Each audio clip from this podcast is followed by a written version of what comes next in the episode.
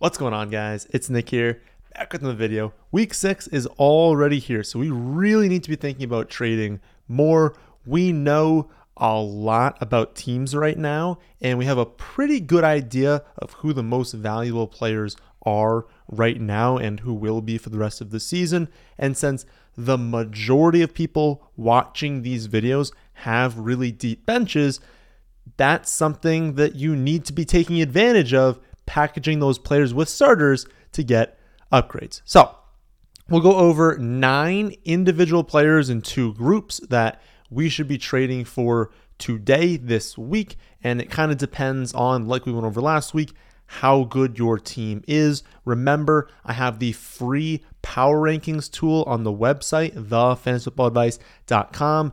Fill that out every week, figure out how good your team is, figure out what bucket you fall into, and that kind of gives you an indication of what types of players you should be trading for. So, with that, let's go over our first group of players, which would be my top recommendations for teams that are closer to like win now mode. I would say that there's actually very few players this week. It's only going to be two names out of the nine total. I believe it's nine total. Don't quote me on that. I guess we'll see in the video. Uh, but it's only two of the names that are more like longer term plays, players who, if you need to win this week, you probably shouldn't trade for this week. So this first list is kind of for everyone, but I would say stick to the first list if you got to win right now. But those players are Christian McCaffrey, Ja'Marr Chase, Travis Etienne, Michael Pittman Jr., Ken Walker, and Romeo Doubs. And that's like roughly ordered by how difficult I think it would be to trade for them. Maybe you could switch around a little bit, but I think that order is pretty good indication of like you know, how hard they'll be to trade for right now. Obviously, McCaffrey, Ja'Marr Chase, they're going to cost you a lot to acquire them. There's no such thing as buying low on these two players and being like, wow, you know, I just traded Jakobi Meyers for Christian McCaffrey. That's not happening. You're still going to have to give up a ton. But I'm still very, very bullish on both of them long term. McCaffrey has the unknown, I guess, of the coaching change. He's transitioning into PJ Walker at quarterback. Who knows who his quarterback's going to be every single week? But let's be honest, nothing could be worse than Baker was, and their play calling was putrid. So there's no like there's no guarantee it's going going to be better. Like he could still be just as bad, and the Panthers could still be really bad, but there's no way it's going to be worse. So I don't think there's a ton of risk in these changes. If anything, there is at least some hope that the play improves for the Panthers. They have really just been like the definition of a dumpster fire this season. And, you know, there's really just nowhere to go but up for McCaffrey's value. There's also the like slight possibility, I don't think it's going to happen, but at least remains possible that the Panthers trade McCaffrey if they go into full tank mode. Uh, you know, it would just be smart for them if they're doing a true rebuild to maybe not have like the one great player that can just win the game on their own and also be carrying his contract. If they want to go full tank, they want to rebuild, it doesn't make sense to be paying a running back a ton of money. Now, I don't really know uh, how many teams would like, you know, give them a ton of draft capital given that they would need to acquire McCaffrey's contract. But there are absolutely Super Bowl contenders out there that would want him. And if, again, small percent chance, but if that happens and he goes to Super Bowl contender, I mean, he's by far the most valuable player in all of fantasy. And anyone who'd acquired him is like, oh my goodness, my Super Bowl odds just doubled. So it remains, again, a small possibility, but that at least increases value because it is still possible. Then with Chase, I know he's been bad. Um, it's really just because defenses are taking away him because he's clearly the best player and deep shots. And they're basically saying, okay, Cincy, can you run the ball? We're going to give you defensive coverages that are very clearly opening up holes for running backs. We are stopping the pass. We're stopping the deep passing. If you want us to stop doing this, run the ball. And since he's like, okay, we'll try, and then they fail every single game. So if they continue to be incapable of doing that, it's obviously going to hurt Chase because defenses aren't going to stop. Like, they're not going to be like, oh, wow, you know, they're averaging like two yards per carry. Let's stop double teaming Chase. Let's stop taking away the deep pass. That makes no sense. They're going to continue stopping those things. and letting them just be able to run it, but they just like can't. They can't figure out how to do that.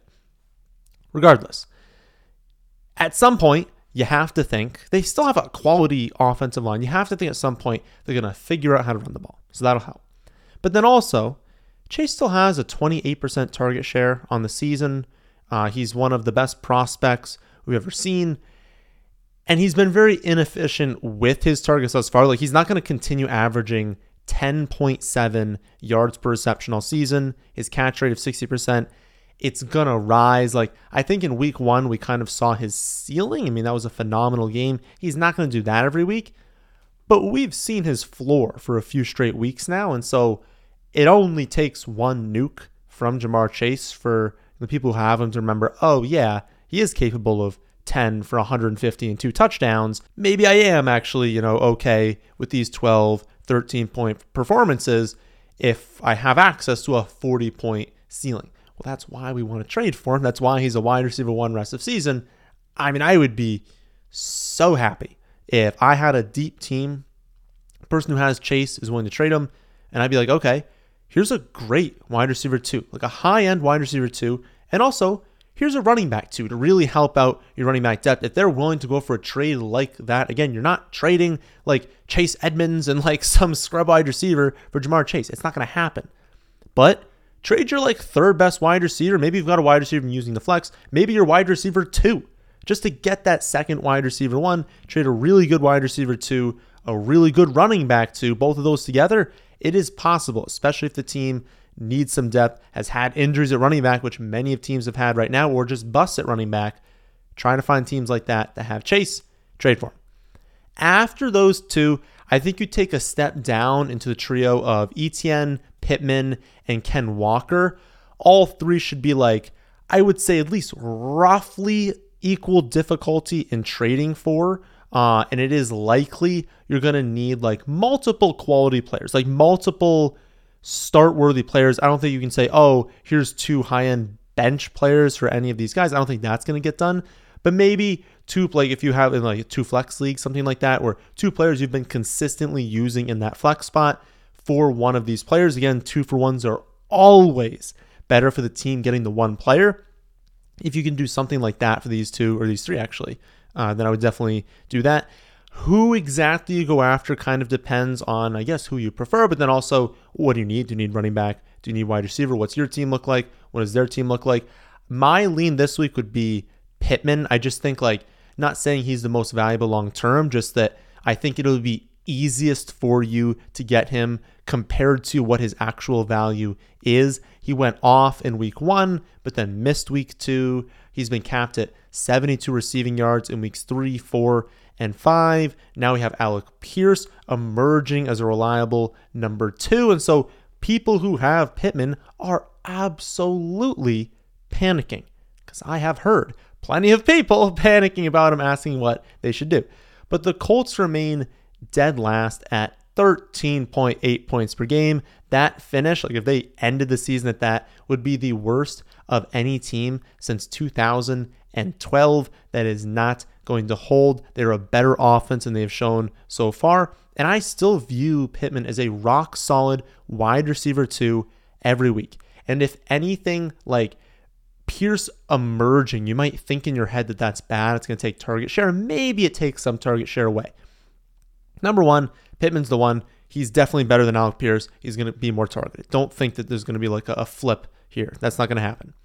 But also, it at least gives defenses something to fear, and it at least gives like Matt Ryan another player that can get open so they can stop going three and out. It doesn't help Pittman if he's targeted twice on first and second down and then they punt the ball, right? Like that doesn't help him. You want to stay on the field. You want to get into the red zone. You want to score a touchdown every once in a while. That's going to help Pittman. You've got Jonathan Taylor coming back. You've got Pierce emerging. Like the offense is going to be better, and that's going to help Pittman.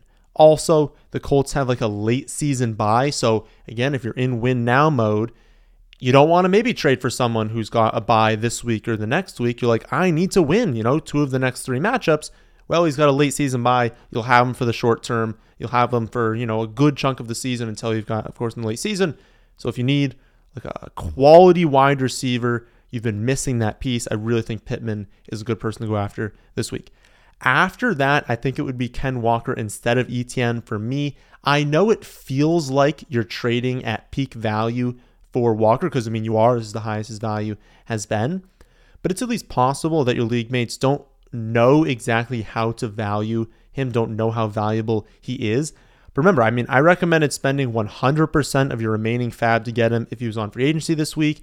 We talked all summer about how certain players on average, maybe they don't do fantastic. Maybe they don't outperform their ADP. Maybe you're not using them. But if things go their way, they're league winners. That's Ken Walker, and it just went his way. Like Penny's done for the season. They're not using Travis Homer, DeeJay Dallas ahead of him. You're going to have Ken Walker as, I don't want to say a feature running back because he's not going to be like heavily targeted, but getting all this workload on the ground, a ton of goal line. He was the number one like running back prospect on the ground. Like I think Breece Hall, everyone kind of thought was the better overall prospect because Breece Hall was so much better in the receiving game. But in terms of pure running back talents, Ken Walker was number one. He's a phenomenal running back. He's going to get, you know, 60, 70, at times 80% of the running back opportunities in a week. Like, if you can get him for running back to value, I think that's his floor this season. Like I think worst case scenario, rest of season, you're playing him every week as running back two. Best case scenario, he's a top 10 running back. And I don't think anyone's going to be asking top 10 running back value. So if you can get him for running back two value, if that's his floor, that's a really, really good trade. Then finally, as I said, Etienne, He's seen his snap percentage rise in four straight weeks. He has continued to be efficient, while James Robinson has been one of the least efficient running backs in the NFL. He just set a season high of five targets this last week, and it's only really a matter of time before he starts taking more and more work from Robinson. Unless Robinson starts to be more efficient, there's no way Jacksonville can be looking at these two running backs, looking at these games, and being like, yeah, it makes sense we're giving Robinson all these touches. Like he's been so bad besides like two or three plays this season. But when Etienne gets the ball, he looks explosive and he's been really good. I think you'll be able to play him as a running back to rest of season. Maybe in the very, very, very short term, in the next two weeks, he's more of a flex. But I think that's totally fine if you're trading. You're like, Nick, I'm in win now mode. I can't think rest of season. I still think you can start Etienne for the rest of the season. And if you can survive the next few weeks, I think his value just slowly grows a little bit more and more every week. And I don't think he's going to cost you that much because, like, he's had a few dud games. He hasn't scored yet. Like, people haven't seen it yet, but it's coming. So if you can get him pretty cheap, I think running back two is what he's going to be valued at rest of the season. The final buy low, if you're struggling right now, is Romeo Doubs. Um, I think that He's by far the easiest to acquire among all the players I'll mention in this video, but the upside is still absolutely elite. He's coming off a 3 for 29 dud in London, but he's played at least 86% of the snaps in three straight weeks. He has a 17% target share on the season. All he needs to do really is get to like 20, 21% target share. So that's like, you know, 3, 4% more targets he does that and he's like an every week start. I'm not 100% convinced. I kind of talked about last week. I was like, if he has another good game, he's in like the 20% for target share. We're going to be starting him every week. That didn't happen, but I think he can get there. And I think people are going to like, I don't know, I think they're going to be like, oh man, I should have traded him after the two good games. I missed the top. And then they're going to see an offer and they're going to be like, okay, I'll do it because they're going to, again, feel like they missed the top look at that dud game. That was probably one of the first times they're actually starting him because, you know, no one started him in that first good game. Maybe they contemplated it in the next week against the Patriots, but maybe they saw two good weeks and they're like, yes, now I can start Doubs. And then he does nothing. And they're like, wow, this is just annoying to roster, easier to trade for him. So I think that, like, at worst, he's a flex value moving forward, but I think the most likely outcome is that he's like a you know, mid to low end wide receiver two, someone that you can just throw into wide receiver two. He's going to have some weeks that are lower floor, but, you know, he could be the number one wide receiver on the Packers. He's still rookie. Rookies break out in the second half of the season. There's a lot of upside here, and I don't think people are going to value him that high. So if you can package, you know, two just like quality players for him, I would definitely do that. For those you who have been doing well, so ideally you do the power rankings tool, you're in that like top three or four, and you've got a good record, you can afford to maybe take some chances. I would definitely go after Jonathan Taylor and D'Andre Swift. Taylor has been like the model of health through his football career. That doesn't mean he can't get hurt. That doesn't mean he can't have this ankle injury linger all season. Football is a dangerous sport. Running back is, you know, the most dangerous position. It's the one most likely to get injured. But it seems like the most likely outcome is that he returns from this injury. He goes back to being his old self, and people wonder why they ever gave away Jonathan Taylor. I know it's been a slow start, but guess what? He, he did that last season too. I mean, he had zero touchdowns and zero games over 64 rushing yards through three weeks last year. He was running back 29 over that time, and people were not happy that they drafted him. Then he scored a touchdown in 11 straight games, averaged 5.9 yards per carry, 122 rushing yards per game, and was running back one by 59 points in that 11 game stretch after week three. He's an absolute monster. And he's just been getting a little bit unlucky to start the season. But just like we talked about with Ekeler two weeks ago, fantasy is very touchdown reliant. You can have a great workload. You can be getting the exact volume we thought we would see. That's what we saw with Ekeler. We're like, listen, nothing is different. I know he's not producing in fantasy, but nothing is different from what we expected. It's only the touchdowns, which are random, trade for him. It's the same thing with Jonathan Taylor. He's seeing a great workload. We know he's fantastic. He's just going to come back from this injury and score touchdowns. So if you have any ability to trade for him, absolutely do that. And it's the same thing with D'Andre Swift. He should be returning after their bye this week, but it's certainly possible that the team that has him is in win now mode, right? He gets injured one week, he's out the next week, he's on bye this week. Like maybe someone who invested heavily in him is like, not doing so hot because it's also kind of a part of the draft where maybe they paired him with Najee Harris and it's like, oh no, if that kind of happened. So if that's the case, they need to win now. Use that to your advantage. It's not gonna be easy trading for Swift, obviously, but if you're able to, you're locking up an explosive running back one on the team with like the worst defense in football and also think about this Lions offense. Like, yeah, they're gonna be the worst defense in football. They're probably gonna allow like 35 points per game. So they're always gonna have to play aggressive. They're gonna get Amon-Ra St. Brown back healthy. They're gonna get Jameson Williams back relatively soon. D'Andre Swift back. I mean, they're going to be amongst the league leaders in points per game. Don't look back to last week and be like, oh, no, they scored zero points. This Lions offense is like a dud. They're a fluke. They're frauds. Absolutely not. It's such a good offense, such a high ceiling. You'll want D'Andre Swift this season. The final thing I'll say with this one is that we need to understand that every year is different, right? What is unique about this season? How do you win this year? This season, the best rosters are going to have the top three quarterbacks or the top two tight ends, hopefully both. Kind of hard to have both, but if you can get both, oh my goodness, the ceiling is insane. But those are going to be the best teams. That's just how it is this season. There's not a whole lot you can do. If you put together a great roster, your quarterback scores 20, you're like, hey, you know, I streamed a 20 point quarterback, and then Josh Allen drops 40 on you.